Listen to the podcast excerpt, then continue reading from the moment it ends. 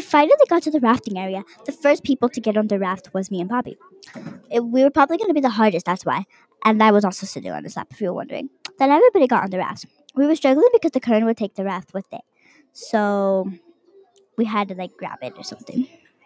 It was also hard because I was sitting on Bobby's lap, so it was hard to get me on after him. Ah! I was screaming. The first person that we lost was Eric. Eric! We kept yelling because we did not want him to get lost, but then he came back. Yay! I said nervously.